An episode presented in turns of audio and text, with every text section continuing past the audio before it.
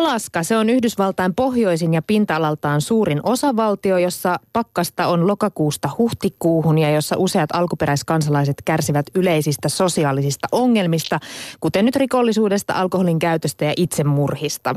Mutta Alaska, se on myös neljän runokokoelman ja yhden novellikokoelman julkaisseen turkulaisen Joni Pyysalon eri esikoisromaanin nimi. Tervetuloa Joni. Kiitos oikein paljon. Mennään tulla erikoisromaanin nimi, mutta esikoisromaani pysytään sillä. Rakkaustarina, jonka nimi on Alaska. Miksi tämä lumenvalkoinen unimaailma päätyi romaanin nimeksi? Se oli ensimmäinen idea, minkä mä tästä kirjasta sain ja sehän romaani ei tapahdu Alaskassa, vaan Alaskassa tapahtuu toisen päähenkilön toistuva uni ja hän yrittää selvittää, että mistä tässä unessa on kyse, miksi hän näkee tätä. Ja kyllä sillekin löytyy selitys sitten.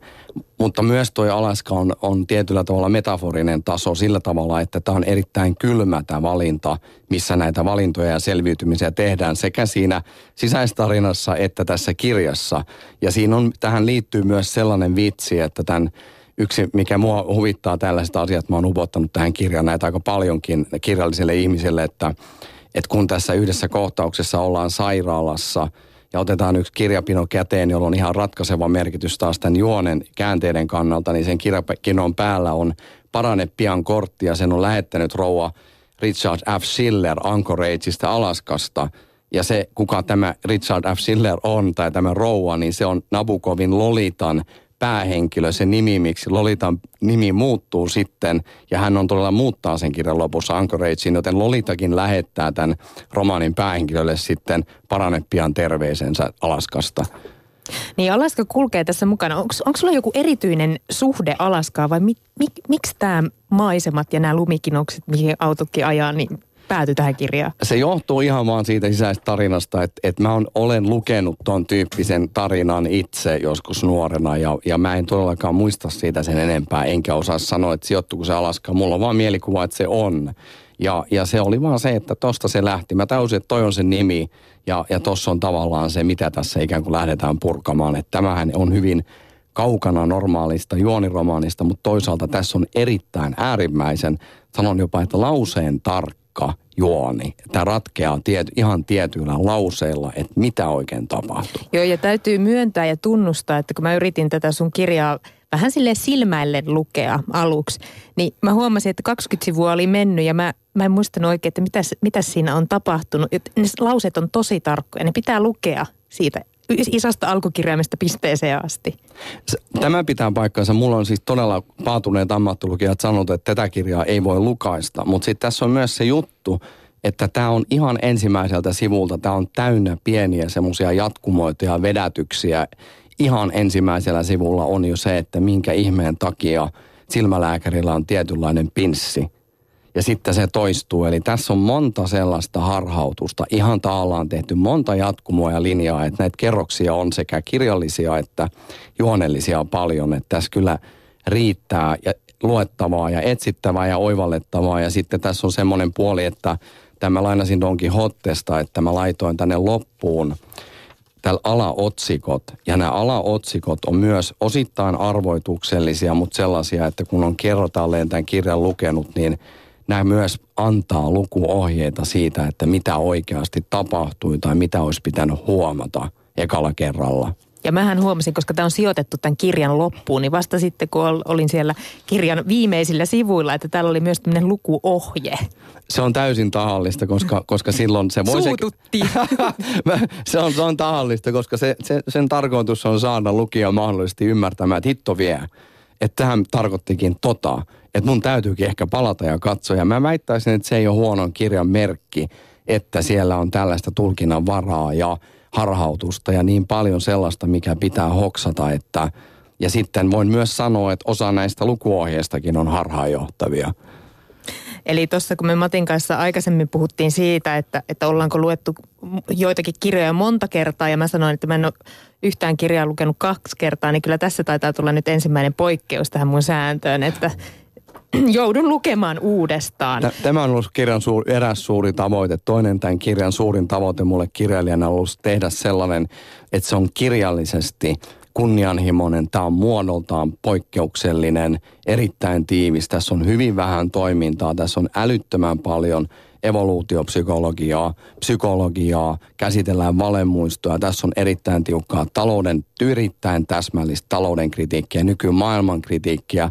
Tässä on jopa tutkittu, mä oon oikeasti tutkinut sellaista harmaan talouden nettiseksin aluetta, joka on olemasta, josta mä en ole löytänyt kuin pari-kolme juttua, mutta sellainen, sellainen on ja se on kansainvälistä liiketoimintaa, että tässä nostetaan paljon aiheita, mutta tota, tässä, tässä mä oon tehnyt kyllä, kyllä niin kuin monen tasosta töitä. Tämä on, tämä on hyvin yhteiskunnallinen kirja myös ja todella toivon, että luetaan kahteen kertaan. Ja mun siltikin se päätavoite oli pystyä kirjoittaa tähän niin traaginen, niin koukuttava, niin voimakas – emotionaalinen prosessi sille lukijalle, että lukija itkee, kun se lukee tämän kirjan. Niin mäkin teen joka kerta, kun mä korjasin. Täällä on niin surullisia juttuja ja niin traagisia käänteitä. Ja mä ajattelen, että kun me koukutetaan lukija tällaisella erittäin pirullisen ovelalla, koskettavalla juonella, niin me voidaan pakottaa lukija sel, räkkiin, sellaiseen räkkiin, että se joutuu käsittelemään myös paljon sellaista omasta olemassaolostaan, mitä, mitä häntä ei millään muulla keinolla saisi tekemään. Ja mun tavoite on se ollut, että tämän luettuaan lukija ei ole enää sama ihminen, mutta hyvällä tavalla hän ymmärtää jotain sellaista oman olemassaolonsa ainutkertaisuudesta ja siitä, että elämä on nyt – Tämän palopuheen jälkeen kauhean moni ei varmaan ota tätä myöskään lepposaksi lomalukemiseksi, jolloin on tarkoitus rentoutua. Mutta käydään vähän läpi siis pääpiirteitä, mistä tämä Alaska siis kertoo. Se on rakkauskirja, tai ehkä mä kiteyttäisin sen tietynlaiseksi kaipaustarinaksi. Tämä teoksen päähenkilön on Dodo ja Vesta, kaksi 30 kieppeillä elämässä eteenpäin menevää nuorta ihmistä. Molemmat kaipaavat rakkautta, johon ei kuitenkaan ehkä kumpikaan tietyllä tapaa usko. Vesta kaipaa ehkä muistiaan, Dodo kaipaa pois siitä sukurasitteesta. Aloitetaan tästä Vestasta, jonka nimi on antiikin Rooman kotilieden jumalatar, mutta myös äh, sillimerkki, asteroidi, Kuinka kauan keks, kesti keksiä Vestalle nimi, jolla on näin monta tarkoitusta? Mulla meni puoli vuotta muiden asioiden ja synopsiksen tehdessä sen hyväksymiseen, että mun on pakko laittaa näin romaanihenkilölle nimi. Että musta tuntui niin lyrikan puolelta tulleena niin alkeelliselta, että mun piti todella kauan miettiä sitä, että mä sain Vestan ja Doron, että mä sain sellaista että mä voin hyväksyä ne. Että tähän meni todella aikaa, että, että mä hetken mietin, että mä laitan uros ja naaras merkit tähän. Mutta sitten mä ajattelin, että, että kuitenkin – se on parempi ja lukijalle, niin kun, että ne voi vähän paremmin eläytyä näihin hahmoihin, vaikka tämä on kuitenkin hyvin metatasolla kulkeva, että tässä muistutetaan tarinan sisällä, että on tarinaa moneen kertaan. Että tarinassa voidaan sanoa, että, Vesta, että sanotaan, että, että Vesta ymmärsi tämän jo luvussa kahdeksan. Tai Vesta sanoo, että ymmärsin tämän jo luvussa kahdeksan, mutta tähän meni kyllä aikansa. No siis tämä Dodo, siis tämä on tämmöinen sukupuuttoon kuollut lintu. Mistä, mistä sä sen keksit? Se, se do, siis se, kuvat, Dodon nimeäminen kuvataan, onko se nyt luvussa kolme tai neljä, että hän saa nimet vasta kolmannessa ja neljässä luvussa. Siis se on tällainen surullisen ahmon ritari, onneton ihmisille häviävä tyyppi. Mä ajattelin, mun mielestä se luo aika tämmöisen sympaattisen mielikuvan niin kuin yksinäisestä ihmisestä mun mielestä on hyvä romanihenkilön nimi.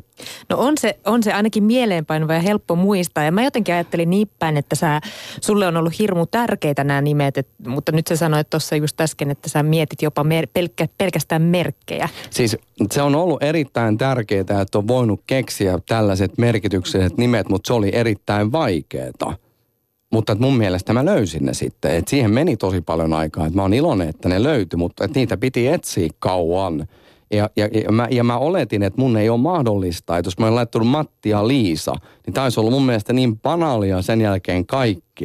että kaikki tota, merkitykset, mitä sinne on piilotettu. No, ei tavallaan, mutta tavallaan siitä olisi tullut niin jotenkin sella, niin kuin latteita jo sillä tasolla, että Pirkko otti nyt kahvikupin käteen, niin mä en halunnut tehdä sellaista proosaa. No kerro vähän, minkälainen tyyppi tämä nettipornoa tekevä Vesta oikein on? Vestan ongelma on se, että Vesta ei muista. Ja, ja Vesta lähtee purkamaan sitä, että miksi hän ei muista. Hän on ollut ensin poronäyttelijä ja sitten hän on mennyt nettipornoalalle. Ja tämä alan kuvaus on myös sellainen, että toi pitää ihan paikkansa, että tollainen on. Se on kylläkin enemmän Englannissa kuin Suomessa, mutta mä oon tutkinut sitä. Ja hän lähtee purkamaan sitä, että miksi hän ei muista, miksi hän ei saa kerrottua sellaista tarinaa omista muistoistaan, minkä hän haluaa. Ja, ja sitten kun hän alkaa muistaa asioita, hän alkaa, hän alkaa hoitaa masennustaan, ne muistot palaa ja ne traumaattiset asiat. Mutta nyt tässä tulee se mielenkiintoinen asia, että kun tämän kirjan kaksi pääteemaa on sekä rakastuminen ja sitä, että on ensimmäinen suomalainen romaani ymmärtääkseni, jossa käsitellään rakkautta – suoraan evoluutiopsykologisesta näkökulmasta. Mutta tämä on myös ensimmäinen suomalainen romaani, joka käsittelee valemuistoja. Ja tässä käsitellään myös se valemuistojen prosessit on Vestan muistin ja muistin toiminnan kautta. Ja Vestan ongelma tietysti on se, että hän on, tulee kulttuuri- tai tällaista sivistysperheestä ja sitä valintaa ei hyväksytä. Kulttuuriperheestä tulee myös Dodo, ehkä rasittavammasta kulttuuritaustasta. Tulee ja se on mun mielestä sellaista syvää itseironiaa ja itsekritiikkiä, mitä mä oon halunnut tähän kirjoittaa, että Dodon isä on lyyrikko, joka, joka kirjoittaa lyrikkaa omassa tornissaan ja luulee, että sillä on suurta merkitystä ja maailma on väärässä ja hän oikeassa. Ja... Ei humanistitkin saa pikkusen potkua persuksille. Ky- kyllä ja tämä on ollut mulle ihan tarkoituksellista tällaisen niin kuin kulttuuri, myös kulttuurimaailman niin kuin itsekritiikkiä että jos otetaan tehtaan varjossa, niin siellä tavallaan tästä työläisyydestä halutaan mennä tähän oppineisuuteen, lukeneisuuteen, että se pelastaa. Ja mä taas haluan sanoa sen, että, että ei se ole mikään autuus, ei sielläkään ole vastauksia. Että meidän pitää olla joka puolella kriittisiä ja ajatella ja miettiä, mitkä ne ratkaisut on. Ja nimenomaan Dodo haluaa päästä pakoon – ja pelastautua siltä pessimismiltä ja tappiolta, miltä kulttuurimaailmassa monesti näyttää. Ja hän ei keksi muuta kuin startup-yrityksen, mutta se on tietysti hänelle traagista, että hän tulee parhaasta mahdollisesta maailmasta, mutta hän haluaa sieltä ulos. Hänellä ei ole mitään vaihtoehtoa, mutta hän haluaa sieltä ennen kaikkea pois. Tämä Alaska on siis rakkaustarina, jossa tehdään muun muassa pornoa ja nähdään näitä netin valeprofiileja. Onko tämä kuvaus jotenkin tästä meidän aikamme rakkaudesta? Siis tämä evoluutiopsykologia on tietysti semmoinen asia, että, että, että se, on, se on, on tätä aikaa, mutta tässä, hyvin, tässä esitetään erittäin voimakasta somen kritiikkiä. Tässä esitetään erittäin voimakasta pornon kritiikkiä. Tässä on kaksi seksikohtausta. Toisen ydin on lause, virtuaaliseksi kohtaus. Mies käskee naista saamaan peräkkäisiä sarjaorgasmeja. Ja tämän pointti on se, mistä kasvattajatkin ovat huolissaan, että lapset alkavat oppia ja kuvitella, että porno on samaa kuin seksi ja seksi on samaa kuin rakkaus. Ja tässä esitetään voimakasta tämän kritiikkiä. Toinen asia on, tämän, tässä on erikseen kokonaan aika täsmällinen taloutta käsittelevä luku ja kritisoiva luku, mutta tämä talous ja vaihdanta ja tämä ja väär, tällaisen niin kuin mainon, mainonnan propagandan yritys esittää, mikä tekee meidät onnelliseksi ja siihen tarvitaan rahaa, niin tämän maailman kuvaaminen ja se, että miten se heijastuu ihmisten nettiprofiileihin ja siihen, miten pyritään antaa parempi kuva itsestä, miten aletaan kaupata itseä ja muuta, että se vaihdantaa – ja tämä mielikuvat ja odotusten ja pettymysten ja illuusioiden määrä, ne on näitä keskeisiä kritiikin kohteita ja teemoja tässä kirjassa. Mulle tuli ihan tosi elämän tarina tästä, tästä kirjasta mieleen. Mä olin ratikassa ja pidin tiukasti käsillä kiinni sitä ratikan penkkiä, etten olisi kääntynyt ja ehkä, ehkä vähän tätimäisesti valistanut mun takana istuvia neljää selkeästi alaikäistä, ehkä alle 15-vuotiaista tyttöä, jotka mietti sitä, että kun mm, yksi oli lähdössä treffeille, että antaako tämä tälle miehelle mm, harvälinsä vai ei. Ja tota, sitten se yksi totesi siihen sitten tämän pitkän puinnin jälkeen, että no et anna, jos ei se osta sulle vähintään 200 euron kaulakorua. Ja mun mielestä se oli jotenkin, se oli tosi pysäyttävää, että jos niin nuoret – tytöt ihan oikeasti tänä päivänä tämä Helsingissä, Suomessa ajattelee tämän jo tämmöisenä vaihtokauppana? Siis tätä tämä maailma on ja tätä tämä sosi, niin kuin sosiaalinen media kykenee tekemään ja porno ja tämä visuaalisuus ja tämän kuvaston päälle tunkevuus. Ja, ja se on tämän kirjan, vaikka tässä on tämä evo, nimenomaan tämä evoluutiopsykologinen lähestymistapa rakkauteen, että se, että kaikki tässä on kaupallissa ja tässähän kuvataan sitä harmaan talouden tietyn nettirikollisuuden olemassa olevaa, mistä mä löysin siitä nimittäin ihan todisteita, kun mulla on toimittajataustaa myös ja kaivoin sitä, että miten miehiä petetään maksamaan siitä illuusiosta, että joku keski-ikäinen ihromaha mies kirjoittelee heille, esittää 16-vuotiaista tyttöä ja haluaa heitä, vaikka kyse on heidän lompakosta ja miehet on niin tyhmiä, että ne menee tähän. Niin, niin tässä, tä, tässä on niin kuin, tässä mulla on ollut voimakas tarve kyetä niin kuin näyttämään ja, ja painottamaan se asia, että ne asiat, mitkä edelleen ovat aitoja, tärkeitä ja merkittävimpiä, kuten rakkaus, vaikka se on evoluution huijaus, niin ne ovat sellaisia, että niitä ei voi ostaa ja että ihmisen täytyy kuunnella omia tunteitaan, vaikkakin käyttää järkeään. Kuinka aikaisessa vaiheessa sä tiesit, että mistä sä haluat kirjoittaa? Kuinka kauan sulla muhita ajatus päässä? Mä sain tämän idean, kun mä sain novellikokoelman käsiksen valmiiksi syksyllä 2010. Silloin tuli tämä Alaska-juttu ensimmäisenä. Sen jälkeen tämä koukku, jossa tässä kirjassa vedetään matto lukijan alta niin, että mä toivon, että lukija järkyttyy siinä. Se oli taas tullut mulle jo parikymmentä vuotta sitten, kun mä luin Krister Chilmanin Kalliin prinssin. Siinä oli semmoinen käänne ja mä tiesin, että mä haluan ton käänteen tuohon. Mä tiesin, että mä haluan kirjoittaa sellaisen polun tähän kirjaan, sellaiset vihjeet, että kun lukija seuraa niitä pitkin sitä, niin yhdessä kohtaa ei pelkästään henkilöt ole pulassa, vaan se lukija on myös. Ja silloin se lukija joutuu myös pohtimaan, että meninkö mä tähän, mitä mä ajattelin ja silloin mä toivon, että siitä tulee semmoinen prosessi. Mutta neljä ja puoli vuotta, tai sanotaan, että materiaalia mä keräsin kolme ja puoli vuotta ja kaksi vuotta mä tätä kirjoitin ja korjasin. Että viiteen kertaa mä oon tämän kaiken kirjoittanut läpi. Niin, tuosta toi valmisteus sisältää noin 250 sivua, mutta kuinka paljon sä oot kirjoittanut sivuja oikeasti? No sanotaan, että kun, mä, kun normaalisti tehdään synopsis, niin siinä on lukuja, sen alla on kolme ranskalaista viivaa – niin mun synopsis, kun mä aloin kirjoittaa tätä, oli 140 liuskaa pitkä. Eli siitä, siitä lähdettiin. siitä lähdettiin, se oli synopsis. Että kyllä tätä tekstiä on tullut ja tehty, mutta mä en ole yrittänyt pidentää tätä, vaan lyhentää ja pitää tämän tiiviinä. Oishan tämän voinut kertoa mielettömän paljon laveammin, mutta tässä ei ole mitään kuvia, mitään asioita, mitään, jotka ei palvele. Että on sillä tavalla tarinaa, että on vähän niin kuin elokuva – että jos siellä näytetään ase, niin sitä käytetään siinä. Mä oon tehnyt tämän näin, että tässä ei polkupyöräillä ja sitten katsella maisemia. Että jos tässä kuvataan yksi polkupyöräkohtaus, niin se liittyy täsmälleen siihen teemaan. Että sillä tavalla, senkin vuoksi tämä on niin tiivis tämä kokonaisuus. Ja tässä on paljon aiheita. On sitä rakkautta, muistoja, valemuistoja, perhetraumaa, pornoa, seksiä, masennusta, sairautta, kuolemaa – missä sä Itsemurhia, Itse... deittailuja, erittäin vahva talouden kritiikki, politiikan kritiikki ja nyt ajan, sellaista ajankuvaa, mistä aina valitetaan, että kirjoissa ei ole. No tässä on aikalaiskritiikkiä. Missä sä tämän kirjoitit, Joni Pyysälä? Missäkö? Niin. Omassa työhuoneessani ja omassa päässäni, että, mutta mä, mä, mä mä oon esimerkiksi kirjoittanut viisi vuotta Turun Sanomien pääkirjoituskolumneja tai siis sinne sivulle, mihin kirjoittaa ja silloin kirjoitti pääministeri ja kolme muuta ministeriä siihen palstalle ja varmaan tälläkin hetkellä. Ja siellä mä en kirjoita mitään, että tulipa kävelessä mieleen.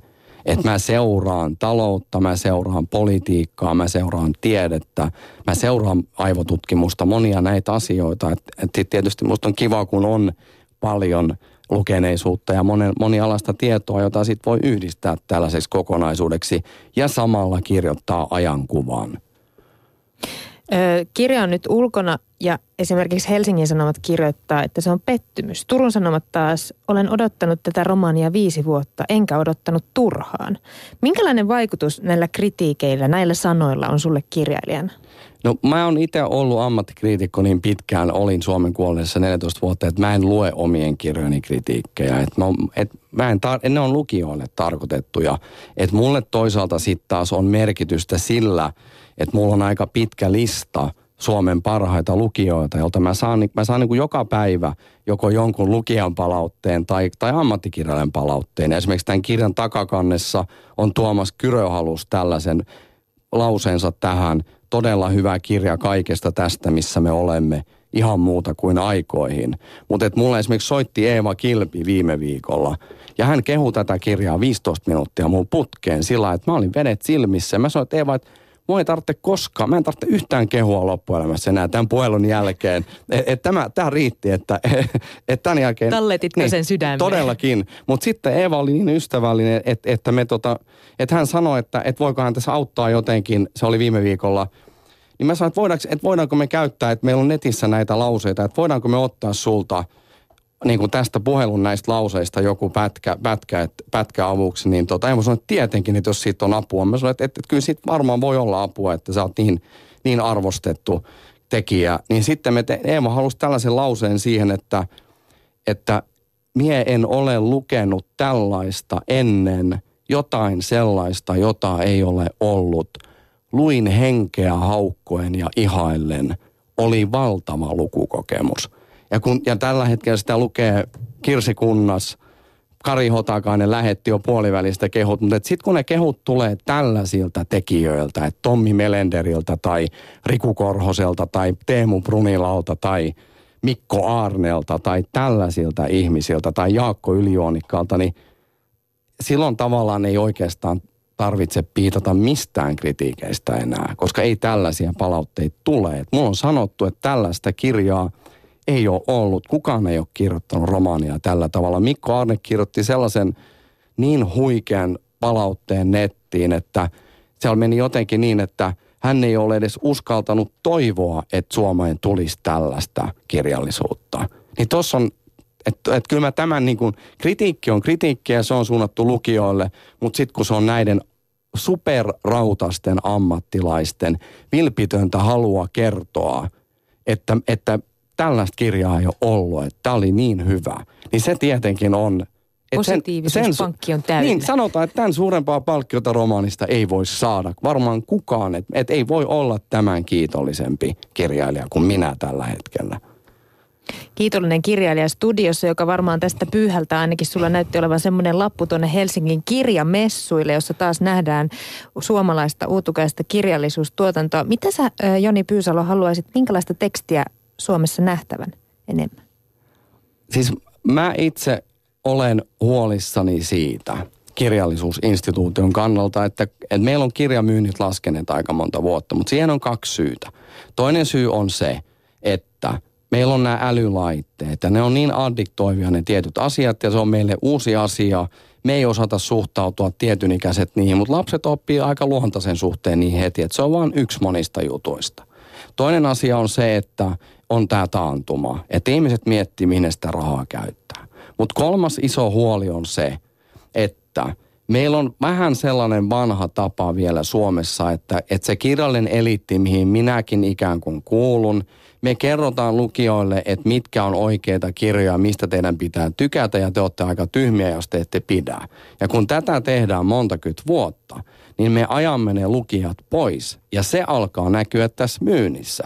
Mutta ongelma on siinä, että jos ei me opeteta meidän lapsia lukemaan jo koulusta lähtien ja kirjallisuutta, ja, ja korostan tässä vielä, että kirjojen lukeminen, lukeneisuus heijastuu suoraan ihmisen koulutustasoon, tulotasoon, onnellisuuteen. Se korreloi täysin suoraan. Eli sillä ei ole mitään muuta kuin äärimmäisen positiivisia vaikutuksia. Mutta jos tässä käy näin, että me pieni eliitti täällä kerromme ja nyrpistelemme ja kerromme, että romanissa ei saa olla juontaja, te ette ymmärrä, kun te olette niin tyhmiä, niin jos ei ne lukijat opi koulusta lähtien lukemaan, jos me saada houkuteltua niitä näiden meidän kirjojen pariin, niin me joudutaan koko ajan kirjoittamaan tyhmempiä kirjoja, koska heille ei ole kokemusta lukea ja vastaanottaa ja käsitellä niitä. Ja kohta meidän täytyy kirjoittaa niille selkokirjoja, että ne edes ymmärtää sitä perusviestiä. Ja jos niillä on tämä älylaite kädessä, minkä mä otin nyt tässä symbolisesti käteen tässä lähetyksessä, niin kyllä ne valitsee, minäkin siinä kohtaa valitsen Netflixin, HBOn huippusarjan, Yle Areenan jonkun, kun selkokirjallisuudella tehdyn tarin, yksinkertaisen tarinan, missä ei ole mitään. Ja tämä on tosi iso huoli ja kirja-alan pitäisi ymmärtää tämä, että meidän täytyy alkaa puolustaa näitä kirjoja. Meidän täytyy petrata, parantaa tämän myynnin tasoa, näiden teosten tasoa, tämän kaiken ja alkaa positiivisesti sanomaan, että tämä on valtavan tärkeä juttu ja meillä on tällaisia upeita ihmisiä, jotka ajaa tätä asiaa, niin kuin esimerkiksi Jenni Haukio. Mä tiivistän lyhyesti tämän sun palopuheen Joni Pyysalo siihen, että ei nyrpistellä, luetaan enemmän, niin se saattaa saada meidän lompakotkin paksummaksi. Kiitos, että sä pääsit meille vieraaksi. Kiitos oikein paljon.